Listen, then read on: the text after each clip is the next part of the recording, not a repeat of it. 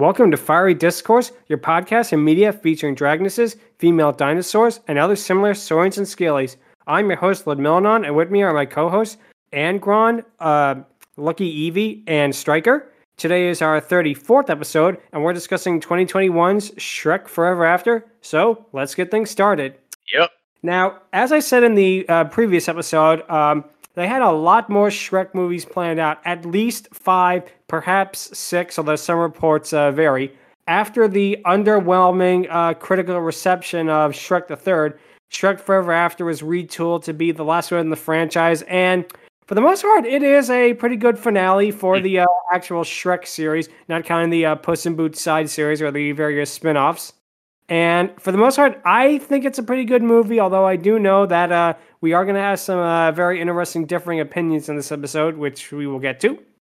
Yeah, I. Oh boy. Like, I revisited it and, like, I still find some issues, but I look back at, at uh, what I just recently watched and it. Okay, it, it had a slight edge over Shrek the Third. I will give it back. I will give it that. Okay. All right. So the uh, movie basically begins with the storybook again, uh, calling back to the uh, first one, and it tells us the story of like the first two movies. Ironically, and and uh, it cuts to King Harold and Queen Lilian going to like a uh, trailer park. One thing that's interesting about this movie is that all the witches in this, in Shrek the Third, they look like you know pretty normal people. In this one, all the witches look like the Wicked Witch of the West from Wizard of Oz. Uh, it, it is an interesting uh, design choice, and Margaret Hamilton was an absolute uh, badass and a great actress. So any kind of uh, tribute to her is more than welcome. But yeah, uh, the king and queen then stop over to see Rumpelstiltskin, and Rumpelstiltskin uh, is the main antagonist of this movie. And the thing that's interesting, he looks completely different to how he looked in Shrek the Third. Uh, in Shrek the Third, of course, he had more like a. Uh, he looked kind of. Well, he had black hair. He had like a shorter uh, body frame. He looked more like one of the human characters compared to uh, this version. I he honestly like, looked very tame in Shrek the yeah, Third. Yeah, in that one compared to this. I feel like they didn't know that they were going to make Rumpelstiltskin the villain when they did Shrek the Third. I feel like if they had that all planned out from the start, they would have not put him in there, or if they would, they would have had this version in there as a little bit of a of a sorry, as a little bit of a foreshadowing. And Rumpelstiltskin is voiced by uh, Walt Dohrn, who actually was not a voice actor, but was the animation supervisor of this movie. Apparently, Hmm. his Rumpelstiltskin voice during the uh, storyboard meetings that was so good, they just decided to have him play the part for real. And for someone who is not a voice actor and who isn't really even in- the entertainment industry, like say Justin Timberlake was in Shrek Three, he is really good in this. He is very natural. He is very he's sinister. Yet you know he has a slight edge to him at the same time. For again, for this being this person's first and perhaps only starring role in a motion picture in his life, he did a really good job with it. I have to admit, uh, especially with how Rumpelstiltskin is your basic, uh, smooth talking deal maker type of villain which is very unique for the franchise. We had a little bit of that with Fairy Godmother in Shrek 2, but there she was a little bit more um, doing it for um, her, doing it more for like her son and for like, you know, things like that. It wasn't really uh, Rumpelstiltskin, which is more about, you know, greed and getting whatever he wants, you know, whenever he wants kind of thing. A, a little bit like Jack Horner in a way when you think about it. Hmm. Yeah, it seems that Actually, way. I'm starting to see that now that you I mean, that. okay, Rumpelstiltskin, all things considered, mostly just wants the high life. As for uh, Jack Horner, he just does it just because. Well, yeah. I mean, he has good reason to, but that's not really a driving factor. He ultimately just got. He, he that ultimately doesn't drive him. He's just a guy who just does what he does because he does. Yeah, I definitely could see that too with the similarity between them. Also, interesting uh, Puss in Boots uh, connection. Uh, his pet goose Fifi kind of reminds me of the uh, giant goose from the first Puss in Boots movie in a way. Oh It has like a s- almost kind of similar design. I wonder if they kind of took it from that. I So anyway- hear Fifi and uh, I immediately think of that uh, Moon Phoenix from the Dragon Prince. Ah, I think that too. Actually. Nice, nice. Or you know, Fifi from Tiny Toons as well. It's another one. Oh my goodness. Fifi Le Yeah. Fume. Yeah, exactly, exactly. But anyway, uh, getting back to the movie, Queen Harold and Queen Lillian are basically so desperate to break Fiona's curse, they're about to sign over uh, their kingdom when a servant comes in to break the news that Fiona's been saved, which of course we now know is the events of the first Shrek. And the montage of the rest of the movies being done as like the book is really cute, especially with how they do like that medieval storybook style, like the first one, which I really do like that they actually called back to the original for the opening of this one with the whole storybook like medieval carvings kind of thing as well as like the reveal of course that rumpelstiltskin was doing this in a bookstore the whole time. Pinocchio Yeah. comes up and basically you know berates him and then he says like you know oh sorry little boy. Mom you want to be? That that is a joke that yeah, it's like uh kind of like the Real boy. it's kind of like the compensating for something joke from the first movie. It's a joke that has two very different implications depending on how old you are. You know, you know, Yeah. it is a very, very good one on that. Absolutely. Holy yeah, shit. yeah, Yeah, course- it honestly, it can honestly get pretty dark sometimes Yeah, in that regard. This is the darkest Shrek movie easily. It they definitely uh course corrected from uh, Shrek the Third in that regard because a lot of people complain. I guess that it was too you know childish in that. Well, you're not getting that in this movie. But we then cut to uh, Shrek's routine day, whereas he's become more of like a celebrity than a feared ogre with like a celebrity bus tour stopping at his uh, at his swamp and that. And it's basically like day in and day out. Like his happily ever after it gets boring and routine after a while, which And why is that, you may ask? Because Fiona wished upon a wishing star, and if anyone who's seen Puss in Boots 2 knows what I mean, then yeah, Fiona doomed this movie from the start. That for is me. a very interesting theory. Wow, wow. I did not consider that. If but if that was if that was intentional like foreshadowing, it probably wasn't, but Probably we can see wasn't. I mean, that the wishing way- star is probably older than like the entire cast itself. So yeah. I mean, Honestly, yeah. Yeah, yeah. And of course, we get to see uh, Shrek getting listless over doing the same thing day in and day out. Kind of like that one Powerpuff Girls episode with the dad who goes crazy and decides to become a villain. You'll never guess what's for breakfast pancakes. I hate my life. Oh, God, that, that was a classic one. Yeah. oh man, yeah, but anyway. Powerpuff uh, Girls got dark at times. yeah, yeah, they did. They did. Yeah. Like Kind of Shrek like, uh, as in this, kind of like uh, what happens in this movie. Believe it or not, they have an episode that is kind of like this one. Uh, but yeah, we get to see Shrek getting more and more listless. He actually pulls out his Ogres Wanted poster from the first movie, which is a really neat callback that I didn't think they would actually remember that. That, oh yeah, Shrek was, you know, hated and feared by the uh, villagers in the first one who wanted Mm. to get rid of him and that. Uh, the ogre babies in this movie way better than uh, Shrek Three. Granted, Oh, yeah, in Shrek they only appear in the last five minutes, but even less than that, e- like the last two minutes actually. But okay, I'll go on a limb and say the Shrek babies didn't necessarily bother me in terms of design. In terms I of mean, mannerisms, uh, sometimes it can be a little get iffy. Yeah, yeah, Yeah. here I feel like they. I, I guess because I guess they're a little older, they gave them a little bit more characterization or as much characterization as you can give little little kids in that. And Yeah. Yeah. I feel like it works out for the best. You know, it feels like you know, oh, you actually have a reason to care about them. Whereas in Shrek the Three, it was like, oh, look at the wacky baby, do do do do do. It, it- they actually gave it more of a reason to have it. And yeah, absolutely. I, Of think, course we and have a- I also like that. Uh, like the only girl of the of the family, other than you know Fiona, yeah, Felicia, is yeah. uh, apparently just is sort of, apparently the one that speaks first. Like, That it is a actually nice sort touch. of works. It works since like uh Fiona was like one of the only characters that threw a punch in the original movie. Yeah, yeah, it definitely does make sense too. But also, uh, now we get to see, uh, of course, with Donkey and Puss being a part of their life too. But we get to see Dragon for the first time as she flies Shrek and the family over to where the triplets are having their birthday party, and it's in this scene you get a scene you get a, a view of how uh, really large, and I mean large in more ways than one. He he during this sequence. They definitely added a lot of heft to her design in this compared to the first one. Whether that was improvement of animation or to show that time had skipped since the first one is unknown. Regardless, in Honestly, this uh, movie, Dragon be thick. Yeah, Dra- Dragon put on a lot of mama pounds for for good oh, reason. she did. She did. Yes, yes, she did. Yeah. and the flying effects, especially with like the uh, first person POV, it reminds me a lot of the original uh, How to Train Your Dragon. It makes me wonder if they like took inspiration for that uh, from this. oh yeah, that's true. Yeah, I, I really did notice that. Uh, I think this is what 2010. I think this came out in that brief period after Avatar, where everybody was trying to do like 3D in their movies, or to do like you know sequences that would look uh, good in 2D and 3D. And I think this is one of them.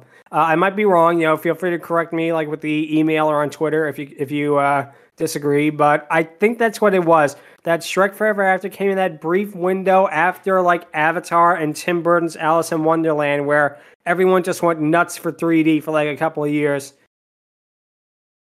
Mm, But yeah, uh, the the joke about Dragon, you know, not eating the valet is a good one, and it's one that actually took me a couple of viewings to get. It was like, wait a minute, you know, and when I actually got it, it, it hit me pretty hard. It was a good one, you know, especially you know, with the implications. yeah.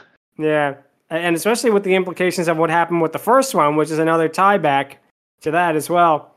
Anyway, Shrek uh, basically is swarmed by villagers who want them to sign their uh, pitchforks and torches. And the, one of them says, like, oh, yeah, I loved it when you were a real ogre. And of course, Shrek gets offended by that. Yeah, And- that was not cool.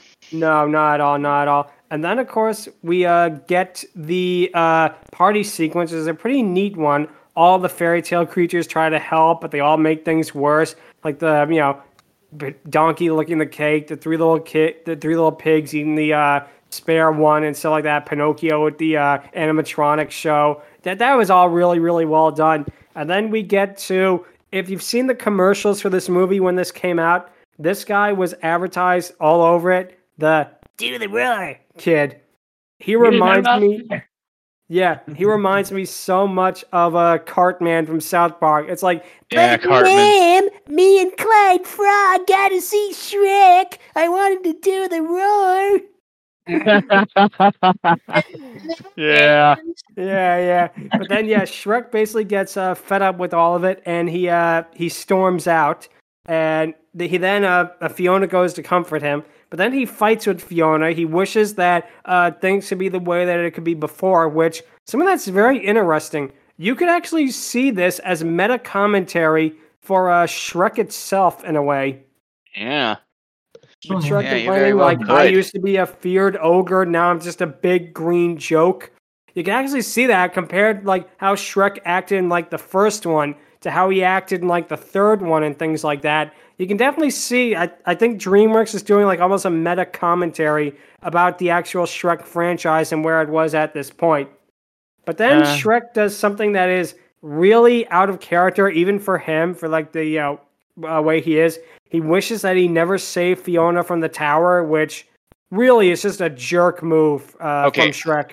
Devil's advocate here for a sec, but him ultimately being like uh okay let me think here him being saying that after what he just went through and after a whole long time of him just ultimately having to do the same monotonous thing in and out because of a certain wishing star i can understand how he can be a little pressured into that sort of thing which let's be fair this is a guy who ultimately ha- is was not initially like an extrovert, if you will. He was more like reserved, hermit like, if you will. So yeah, him adapting to change, especially like uh like especially in Shrek the Third and Shrek Two. Yeah, this is a guy who does not take change all that well. No, he does not. Yeah, I can I can actually see that now. You know that he definitely would be you know the kind of person that would not take to domestic life very well, especially considering for the most part since the uh uh, everything basically since the first Shrek he was a loner basically. I definitely, definitely can see that. That is a very good point. So anyway, we then uh, have Shrek wandering in the woods. He saves Rumpelstiltskin from being crushed by his overturned uh, carriage. Uh, Rumpelstiltskin invites him in. Then Shrek basically laments uh, his life at that point and wishes he could be a real ogre again for a day. Now, Rumpelstiltskin uh, basically then comes up with a contract that removes a day from Shrek's life for him to be a free ogre for an entire day, and Shrek signs it. I will say this comes to uh, this probably also plays into my 3D theory. The world dissolving around Shrek looks really good. It is such a cool detail how it like instantly collapses around itself, how it becomes like you know black squares everywhere in that with the gold around him. It looks like a really cool effect. I imagine if it was meant to be in 3D, that would be a really really cool part of it. Yeah, I I also th- like to think like that the wood and whatnot looks like uh, a bunch of crows, which it kind of threw me off a little bit. Not gonna lie. And also, I thought that too. Yeah, another thing, I see this and I and like I, I'm now that I think about it, it's a magical alternate universe. Like no, like not just in the fact that Shrek made the deal and like he made like an alternate false quote unquote timeline as it will as it were yep yeah no and of course we find that out later the true implications of it but for now like i said i do like the montage of shrek being an ogre is a fun one we see how much he enjoys actually scaring people once more uh, oh, really yeah. good callback when you know this is the part where you run away and then he stumbles. I love that scene. That's yeah, yeah, exactly, like exactly. Classic me. Exactly. And you really feel that this is what Shrek, you know, he wants to do. He wants to be feared. He likes scaring people. He likes, at this point, he's happy being his old ogre self as he was in like the uh, first movie before all the events that happened. He then uh, stumbles across some uh, ogre wanted posters, and then he's absolutely stunned when he sees that one of them is Fiona. Then he runs back to his swamp to find it a completely desolate wasteland and now we find out that it turns out Rumpelstiltskin may have cheated him, but a group of witches uh, find Shrek and capture him. One of them is voiced by Mabel from Gravity Falls. When I heard that, I was like, I, I know, like, yeah, it, it was so weird. Weird. Yeah, that I, checks out. This came out before Gravity Falls, of course, but it's like you can't hear that voice of Kristen Schaal in anything without thinking of Mabel now. It is really, really a weird thing. But anyway, Shrek wakes up in a cage being pulled by Donkey, and of course, uh, Donkey does not remember anything about Shrek or his previous life. We get to see Far, Far Away, which is a uh, complete uh, desolate wasteland. Everyone is downtrodden, and Rumpelstiltskin is now the king. We then get to see uh, something that is very interesting when Shrek arrives in the castle. We get to see a group of ogres basically being slaves in that. And one thing that is interesting there are more ogres in the alternate timeline than there are the uh, prime timeline, shall we say. And actually, that brings something interesting up that I'm going to cover near the that I'm going to talk about near the end, but honestly, it it's very surprising that they it it honestly surprises surprised me when I uh, re- realized that either today or yesterday. Yeah, no, I can definitely definitely see that, but yeah, uh, what happens is uh, the running gag with Pinocchio wanting to sign one of Rumpelstiltskin's contracts to be a real boy is a funny one. Yeah. And Rumpelstiltskin then uh, sees Shrek and he taunts him because we find out Shrek signed away the day he was born and thus he never existed. So yeah, this movie turns out to be one of those it's a wonderful life kind of things where someone and was never born I... and the world was worse off without them. It's one of those plot lines. Yeah, I really didn't. I really do not like those plot lines for yeah, valid reasons. Yeah, yeah, they they can be overused or something. It's a Wonderful Life is a good movie, but I can definitely see that it's been really overused uh, sometimes. This is a good version of it though. They did a pretty good job. Although one thing, a gigantic missed opportunity. Something that I I don't know why they didn't do this. It is such a complete missed opportunity. Something that was so obvious and they never thought to do it. If Shrek never existed, Farquaad never would have died. It would have been really cool if we could have seen Duloc, like him, the ruler of Duloc, like I don't know, do something cool, like have him be at war with Rumpelstiltskin and Far, Far Away to try and take them over or something. It would have been really yeah. interesting because in the timeline where Shrek never existed, Lord Farquaad never would have died and probably would have taken over, you know, Duloc. You know, want to know that- another thing that's interesting? well, two thoughts on that. One, Yeah. like it would have been all interesting to see him and Farquaad, uh, Rumpelstiltskin and Farquaad at odds, like see what that's going on. I mean, to be fair, Rumple Rumple does have a bunch of witches on his side, so that Yeah, probably would have been a short-lived battle.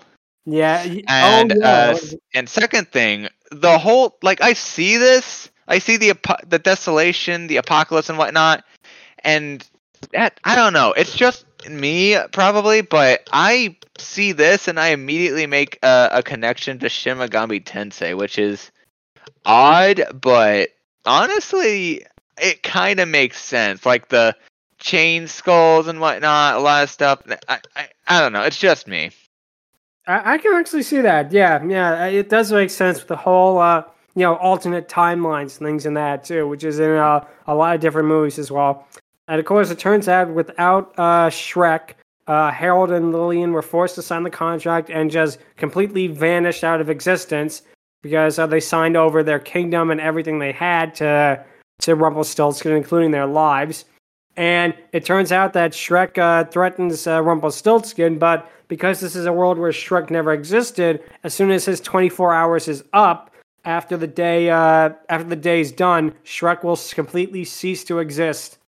And this just completely, of course, pisses off Shrek. And we get another pretty cool chase scene, especially with some neat POV of like the witch's brooms and that, which again ties into my theory that this movie was released in 3D, or at least is marketed as 3D, because it does remind me a lot also of um of How to Train Your Dragon with the POV shots. Again, maybe Yeah. I'm just you know uh, reading into this because you know DreamWorks, DreamWorks, but it is a really cool sequence. I will say that the uh, the animation as a whole on the Shrek franchise major boost with this one. This movie looks fantastic. You know, th- this is easily the uh, best looking Shrek movie. Let us say. Yeah, uh, for the most part, yeah. I, Yeah, I there are definitely see what you mean. Yeah. Of course, uh, Shrek also saves the alternate universe donkey, and Shrek's attempts at bonding with him are kind of funny, especially how, you know, alternate universe donkey is rightfully terrified of Shrek being like an ogre and that. But then we get probably the most poignant moment of the entire uh, franchise. Well, let's just say the most poignant moment that is not related to the uh, Puss in Boots uh, side series. Uh, Shrek uh, is revealed to have had his daughter's doll this entire time, and for the first and only time, I think, in the franchise, we see Shrek cry. It really, really hits hard. I mean, I feel like that is the moment where we realize, uh, of course, Shrek himself realizes, Yeah. like, oh my God, what have I done? I Oh had a God, I fucked li- up. I had a wonderful, wonderful existence and I threw it all away. And for a character like Shrek to do that, and for a franchise like Shrek, which always uh, sold itself as being more irreverent, as being more edgier than Disney and stuff like that, to actually go and have a moment this heartbreakingly sincere and poignant, it works out. It's it's no hallelujah sequence from the original Shrek, but it still is a surprisingly very poignant moment and whatnot. Uh, we then uh, get to see that uh, Rumpelstiltskin uh, has an exit clause in all his contracts uh, when Donkey basically goes about his uh, babbling and whatnot. It turns out that Shrek needs uh, True Love's kiss by the end of the day, and then the contract will be deemed uh, null and void. Shrek then returns in an interesting uh, bit of continuity. He somehow manages to get all the way to the Dragon's Keep from the first movie, only to find Fiona long gone there with her. Like I, this too is a really another scene that is it really showcases just how desperate this other timeline is. Shrek uh, uh, peels away the curtains to see hundreds of thousands of notches, uh, showing how uh, basically where um, how long Fiona was in the castle for. He finds her rusted tiara in that, and it for the most part is a really, really you know poignant scene. We find out where Shrek realizes realizes that oh my god, what happened to Fiona? Donkey is then uh, kidnapped after being tempted by a plate of waffles randomly in the woods. Uh, Shrek basically follows him, and this is a really cool sequence. where we actually get to see for the first time an entire colony of ogres. The other ogre designs, I mean, I am have a mixed feeling about the other ogres. I feel like they're unique, but at the same time, they don't feel as fleshed out as they could have been. I Yeah, do like honest- the touch. Oh, sorry, go ahead. Yeah, I honestly, I mean, it's probably because orcs and uh, freaking ogres are somewhat the same, but I see this and uh, I think, what the? I think, why uh, do they have a bunch of orc weaponry? Wow. Okay, you said about the orcs. That makes me think of like a Lord of the Rings and that. Mm-hmm. Yeah, I And know. I'm imagining, I I'm as well. imagining like a Saruman, you know, going to like Shrek of that. March into Helm's Deep. We must make for the Oh, mines God. of Moria. Oh god, that that would have been awesome. We need someone to edit uh the Lord of the Rings trilogy to replace the uh the orcs with ogres from Shrek. that would be hilarious. But yeah, the, pretty funny, honestly. yeah, yeah. But I do like the little detail, like uh, the trumpet thing that the ogres do with their ears is a nice touch, as well as Shrek actually being the smallest of the ogres, which I thought is very interesting. Aside, of course, from we will uh, quickly find out uh, Fiona is there as well. But basically, the fact that Shrek and Fiona are the two smallest ogres are a really, really unique touch to it. Uh, and Fiona turns out to be kind of a warrior queen to the other ogres. I mean, that's not uh, too wa- surprising, all things considered. Not at all. But her appearance here and her having a more jaded personality, excuse me, her having like um the more combat ready clothing and that is a really, really interesting one. I feel like more than anybody, I feel like Fiona gets the most interesting alternate universe counterpart uh, compared to a lot of them, to be honest. But yeah, Yeah. uh, the movie then cuts to a Rumpelstiltskin berating the witches over Shrek. Um, this is actually a double reference because he threatens them with a glass of water, which of course uh, is the Wizard of Oz. You know, I'm Yeah. melting, I'm melting. But it's also a reference to the movie The Untouchables. When uh, Al Capone threatened his men with a baseball bat, and when two of them spoke up, he like he apologized. Then he whipped out the bat and just started hammering on them. It- it is a reference to that scene as well. And of course, uh, of Yeah. course, oh uh, man, I like the scene where like one of them makes an actual good idea and he just splashes them and he melts them. like like, the water, and she melts. Of course, actually not a bad idea. Exactly. That that shows how petty and like vindictive Rumpelstiltskin is. I, I really like that they actually kept with that in this alternate universe. That he's still a petty little vindictive jerk. That that oh really man, good why one. wouldn't give for Cartman?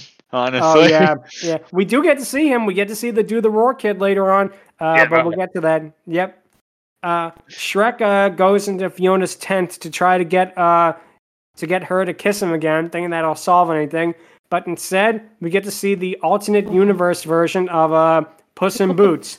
And here he is an enormously fat house cat, which means I guess DreamWorks made the Garfield movie um, before this uh, upcoming Chris Pratt version is going to be. Oh wait, what? What? I, I, it was just a joke. Uh, they're going to make a uh, Garfield movie, and Chris Pratt's going to be in it as Garfield. I just made a joke that Puss is like Garfield here, but yeah. Also interesting how this is kind of like what happened in Last Wish, where he retired, where he semi-retired at that old woman's house after what happened with um with Death, basically. Well, the bounty hunter who turns out to be Death. I really Hmm. do wonder if uh, that was an intentional callback to this, but of course, we'll never know. Shrek's attempts at uh, wooing Fiona like he did originally fail completely because this is not the original Fiona from the original timeline. This Fiona is more jaded and cynical. She kicks, she uh, kicks uh, Shrek out. Then uh, we get uh, Shrek to we, uh, Shrek basically gets Puss in Boots to wonder if uh, Puss has gotten too soft, which he definitely has compared to his uh, badass swashbuckler persona in the Prime universe. then we get something that's very Persona. interesting. Yeah. oh God! Now I'm imagining him and Morgana. That would be a neat crossover. How dare yeah, you? yeah. How dare you? Yeah, but anyway, uh, we get to see the uh, Pied Piper show up in the next sequence. His flute playing is done by, uh, I think, William Steig's son, And William Steig was Yes. the person who wrote the original Shrek, which that is amazing that they actually went and they did that. They actually went through and they did something like that to call back to the original Shrek book, which, to be fair, for the most part, the Shrek franchise has nothing to do with the book. But the fact that they honored it with actually bringing in Oh, the yeah. original creators' uh, offspring into the Shrek franchise, that is a really nice touch. I am so glad that they did stuff like that yeah. when I found it out. And of course, um, the Pied Piper basically demanding that he gets paid right then and there. It's a really dark joke if you know what happens in the original Pied Piper story when he didn't get paid what he did. Oh, I Yeah, know, I what, know you're what you're talking talking about. about. Yeah, yeah. He steals Jinx. all the children except for the um, disabled one. He steals all of them away. But yeah, him making the uh, witches dance as well as communicating in flute is a really cute detail. I do like the uh, dinner sequence as well, where we get to see how all of the ogres get along in that. The uh, one uh, ogre chef, uh, he reminds me a bit of, like, I guess, with his uh, garlic obsession. I'm surprised no one's done a connection with him and Wario. Yeah. wha- wait, garlic obsession. You mean Shrek and Wario? No, no, no, no. Uh, Cookie and Wario. The, uh, Oh, chef. hey. Yeah, yeah.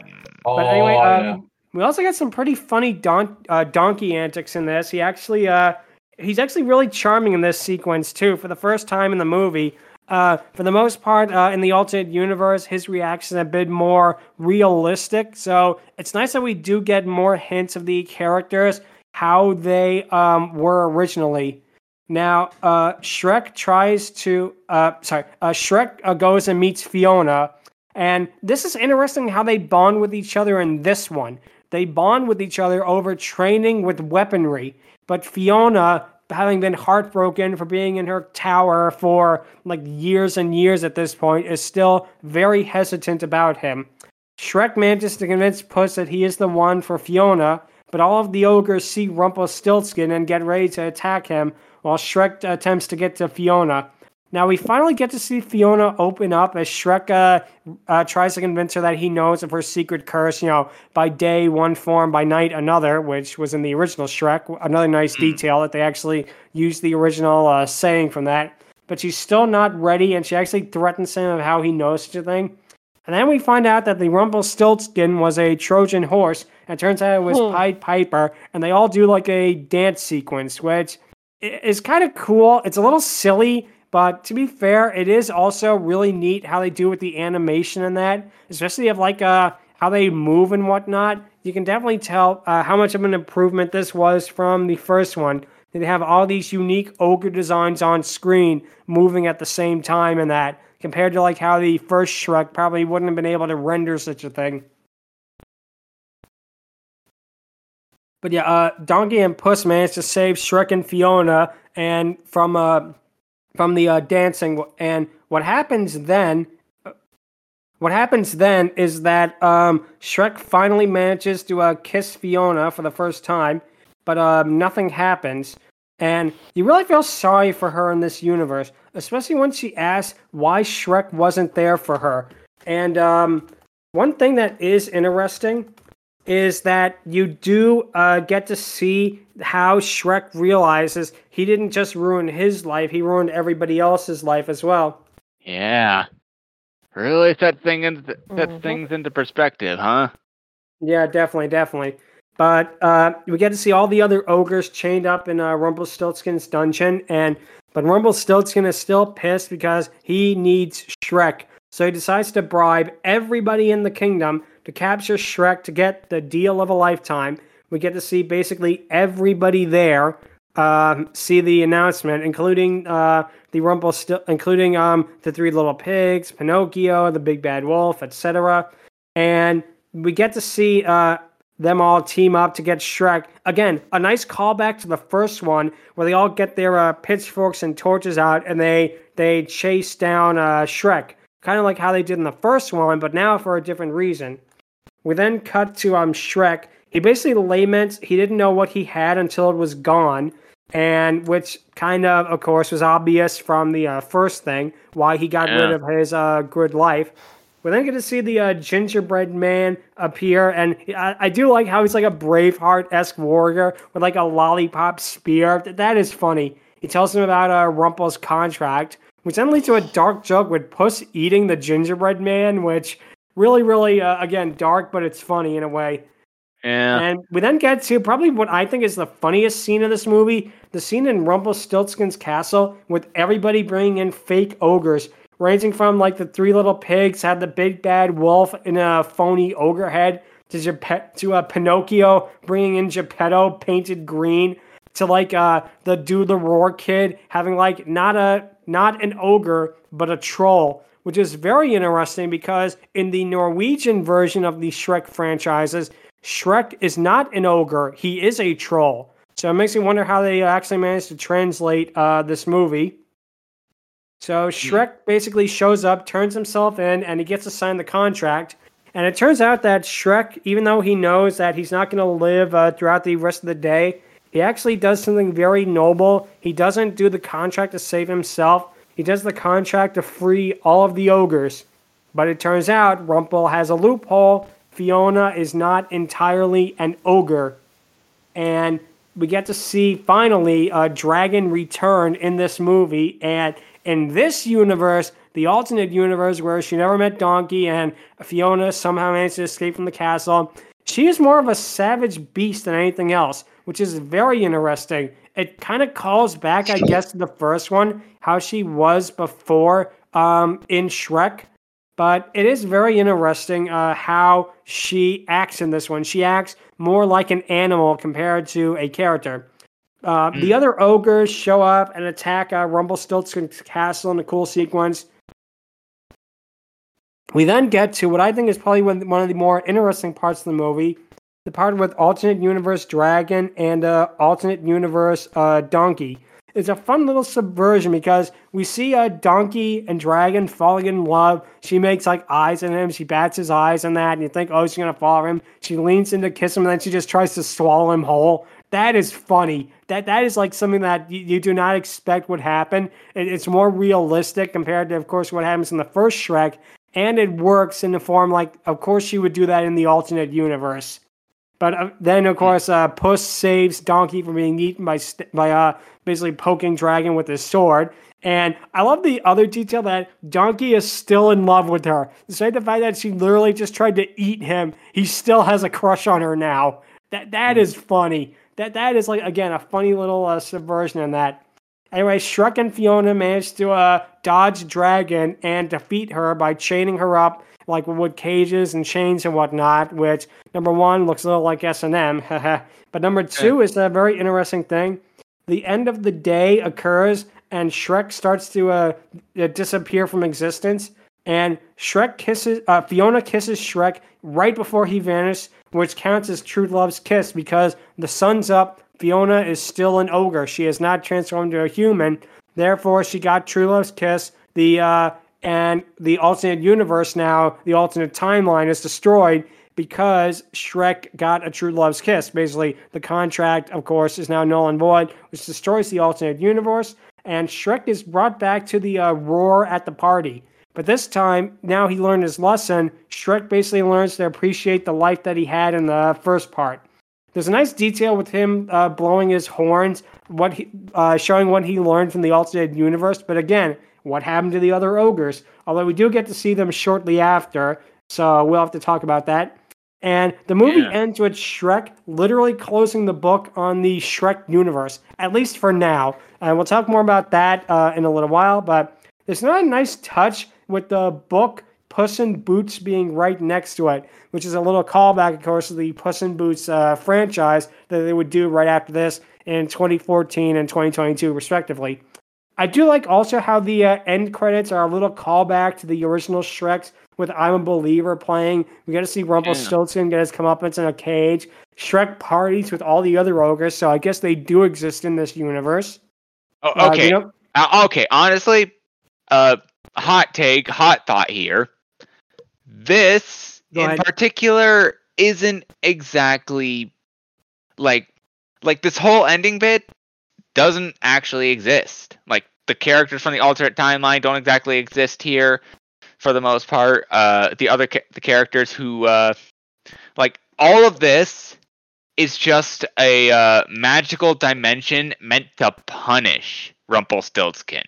Oh, interesting, interesting. I I would not have considered it that way. That is Like- a very very unique take on things. It's a But- good future time. It's it's a bad future timeline for Rumpelstiltskin because of his contractual ways. Like Fifi gets blown up, uh, he's stuck in a cage, and just it is beyond wild. It, it, it it's honestly a little baffling, but it makes sense the more you think about it. I definitely can see it that it's not meant to be in the same timeline as the original, uh, you know, as the first movie or the AU. It's kind of an alternate timeline in itself. But yeah, and that basically is it with uh, Shrek uh, Forever After. The uh, the interesting thing too is that the end credits as a whole, it it's clips from all the other Shrek movies, which again kind of ties into it, it wraps it up with a nice little bow. Basically, it finishes the um, it basically finishes the uh, franchise on a nice note, kind of uh, what happened in all of the movies and that. And yeah, that's basically it for um, Shrek uh, Forever After and the Shrek franchise. Uh, there were, of course, spin-offs. Shrek, uh, Sh- Scared Shrekless, Shrek the Halls. You had um, Shrek 3D. of course, Shrek the Musical. Yeah, you had Shrek 3D. Th- those all came before this, but they do kind of exist as their own thing. The last, I think, Shrek thing, believe it or not, was a version of Michael Jackson's Thriller with Shrek characters. They, they do like the whole music video, like with the move, with like the theater and with like you know the zombies and that, including like zombie Farquaad and zombie uh, fairy godmother, which is a very neat touch in that. But there was going to be a Shrek reboot in development at DreamWorks at one point. It was canceled, thankfully, because yeah, Shrek is implied to make an appearance again because he did show up at the very end of Puss in Boots' Last Wish. Or at the very So- least, far, far away. Yeah, it is. So it's implied that Shrek is going to show up again in some capacity, and I do hope that there will be a Shrek franchise, a Shrek movie rather, sometime in the future. Which brings us to our um, question of the episode, Oh. which is going to be very interesting. Um, where do you think the Shrek franchise is going to go from here? I feel like the Shrek franchise in a whole is in a very unique place because before Last Wish, I feel like a lot of people thought of Shrek as a joke. He was a meme, he was a joke, it was it was like something that was hip and cool, but then it became instantly lame and dated. But I think now that Puss in Boots Last Wish had gotten such universal acclaim and you know also financial success, we are going to see more about the kingdom of far, far away and the inhabitants. Eddie Murphy wants to do a movie about Donkey and Dragon, and I hope he gets it. I want to see that. I definitely want to see that, not least because it would give us a lot more to talk about with uh, Dragon in this podcast. oh, But yeah. that's that's uh, my opinion where it's going to go at. Uh, Angron, uh, what do you think? Okay. Definitely that. I, I want that to happen. But I also kind of want to see some uh, fairy tale diversity. Hear me out on this. Like, so you've got all the classic German, European fairy tales and whatnot, and you've also got Spanish fairy tales for the most part. But you also have stuff like outside of Europe. Like let let's see here. You got freaking Japan. It would be awesome to see yokai and like maybe Ooh, yeah. Momotaro and all that. Uh, you also got American folktale. Okay, that might be a little bit, of, bit of a stretch because at the time uh, America wasn't really discovered. But, but, but, uh, other stuff like maybe Africa. Well, yeah, maybe Africa, yeah. Egypt. Like there is a bunch of stuff to draw from. Like not just freaking Europe. You can you can maybe do like and Russia to an extent, which is part yeah, of Asia. yeah, that but- would be interesting. Yeah, Ba- Yeah, it would be Baba Yaga and to Shrek. That would be fascinating. yeah, it would be awesome to see what they do with like other fairy tales from outside of Europe. Like, I'm kind of interested to see what they do with the yokai and whatnot because, hot damn, that looks amazing. We also got uh, you know another thing that we don't really talk that's not really talked about? The Mhm. Irish freaking uh, yeah you know what I mean? Yes, yes. yeah like Cú Chulainn uh oh man just so many things there. You got freaking South America with the four winds and all that. You got oh man you got freaking uh Mwindo ap- apologies for the African pronunciation if No I problem, butchered it or it's all good, it's all not but Yep. you got a bunch of stuff there. You got Anansi?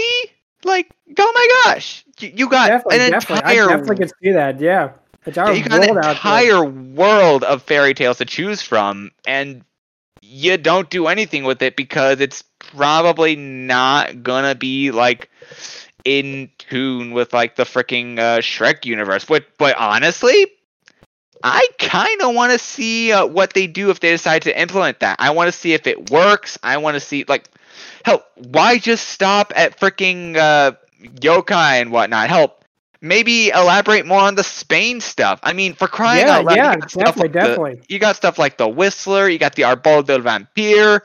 Well, that's also uh, South America stuff too, which is very interesting as well. But yeah, also, also- Central America to an extent. Yeah, that's right. Yeah, yeah. But also, like I say, uh, that's all really, really good ideas. I I did not consider that before, but wow, that that is really, really good. Definitely the Um, Shrek and Donkey thing above all else, but it would kind of to be great to also include that, some that would cool. diversity. You know? Yeah, yeah, that definitely would. So yeah, uh, LuckyEevee, what do you think um, is going to happen with the uh, Shrek franchise as a whole? You think that we're going to ever get another one, or do you think that it's going to remain in a franchise limbo for a while? I'm honestly not sure. Okay. Yeah. I mean, if not those ideas, then probably nothing, honestly. And Yeah. um, I'm sorry.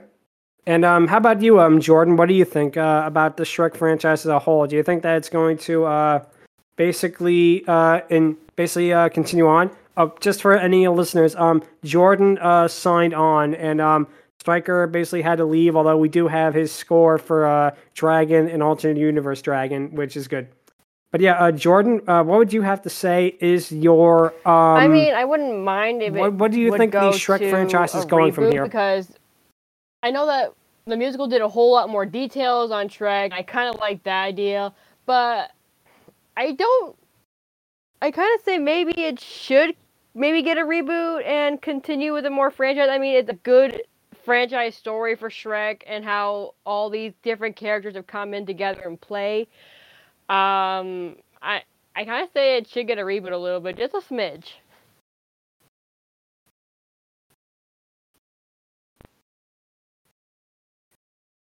Maybe. Yeah, I can kind of see that in a way. You know, Yeah. I As feel like maybe not a deep- reboot as a whole, maybe like a continuation of sorts in a way. Yeah, maybe. Yeah. Like yeah, exactly, maybe exactly. don't pull a Gen Five uh, of yeah, no, MLP. no, Mhm. no, definitely not But- that. That that is the wrong way of doing Yeah, no. continuation. I really hope that they do not do this at all. But, Okay, I yeah, do okay. To be fair, the movie What? not too bad, and it did do some stuff right. But yeah, the show really wasn't the way to go for that series. Not at all. No, no, no.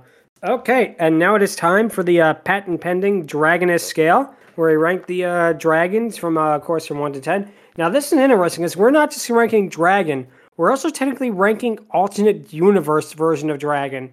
And Hmm. for this movie, I am going to give her an 8 out of 10. I, I will admit, uh, right off the bat, she's underused. Could they have used more of her in this movie? Yes. I feel like she definitely should have been something that wasn't just like the final encounter and whatnot. With that being said, I do like that, even though she's more like a monster in the alternate universe version.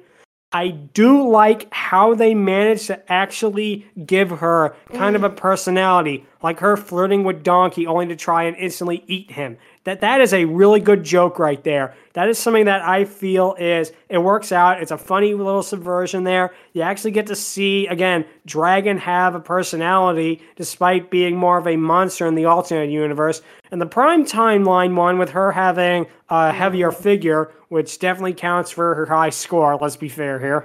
Yeah. I but I do like how even with the short screen time she has, you do feel for her in a way. I really do have to give her an eight out of ten as a whole.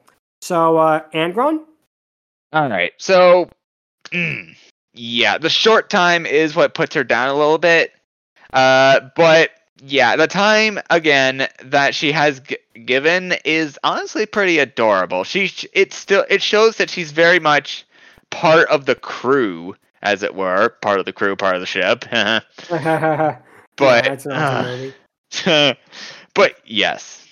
Uh, I yeah, I'm of two minds at this because again, we have the alternate universe dragon, which yeah, really was a lot more animalistic and a lot less uh and and honestly given a lot less uh oh gosh, I don't know what the word is, but she was snubbed hard in that future and I do feel sorry that she ultimately got the fate she uh, did even if that universe ultimately got like erased from existence and she wasn't quote unquote real. But I'm a little of two. But uh, yeah, that sort of characterization makes me feel bad for her. And uh, honestly, those two moments, uh, also the ending, uh, are hmm. Oh man. Okay. I I will say I will say this. Dragon overall in this movie, like when she's like her normal self, quote unquote, she is pretty great and again, she show she shows how uh, she's a pretty uh pretty good member of the group, all things considered. And again, I really do want to want to see the idea Lud came up with. Like not only have diversity, but also maybe focus a little more on uh, Dragon and Donkey because Dragon has so much untapped potential, and it's a little sad that most of that is squandered. I mean, she does do a lot of great stuff, but to have her just be relegated to like the occasional finisher, it, while great, it's a little mm, divisive. So for that reason, I am going to give her a seven out of ten not terrible, but it could have been. But there could have been so much, you know. I, I definitely I can see where you're coming from there. I definitely definitely have to agree. She's underused in this movie and kind of in the franchise as general. Although she does have a lot more predominance in some other Dragonesses we'll talk about in the future. And it'll be interesting to see about the Shrek spin-offs as well to see where she ranks on that. Um, Stryker had to leave because uh, he kind of had a little bit of a migraine, but before that, he gave us his score, which is an 8 out of 10. He Yep. did not specify, but I put that on the Dragon scale. Um, Jordan, what would you what, give uh, uh, Dragon Aaron and alternate universe Dragon in this uh, uh, movie? option uh opinion on the on Dragon. Like, yeah, she didn't get a whole lot of scene during all the good parts that she should have come in. Felt bad that her fate was different than it was before. So I kind of go what um uh, uh Aaron posted uh said about his quote on Dragon coming in. Uh. Yeah. So are you going to give her like a 7 out of 10, you'd say? Okay, Hmm. that's good. And um, LuckyEevee, what are you going to give her? I guess nine out of ten. All Hmm. right. Wow. Okay. All right. Thank you guys so much. Yep, that's right. Uh, thank you guys so much for listening. If you have any questions or if you want to uh, compare this movie to It's a Wonderful Life some more, you can Heh. feel free to email us at fierydiscourse at outlook.com or visit us on Twitter at twitter.com slash fierydiscourse. Next time, we're going to be getting a little bit more obscure as we talk about the 1956 movie The Sword and the Dragon, aka Ilya Muromets from the Soviet Union. That's right, there's a Soviet movie out there with the dragon is in it, and it's going to be very interesting to talk about that one. And that'll be a lot of fun doing something a little bit more obscure on that. And thank you guys so much for listening. Until next time, take care. Yep, laters. Adios.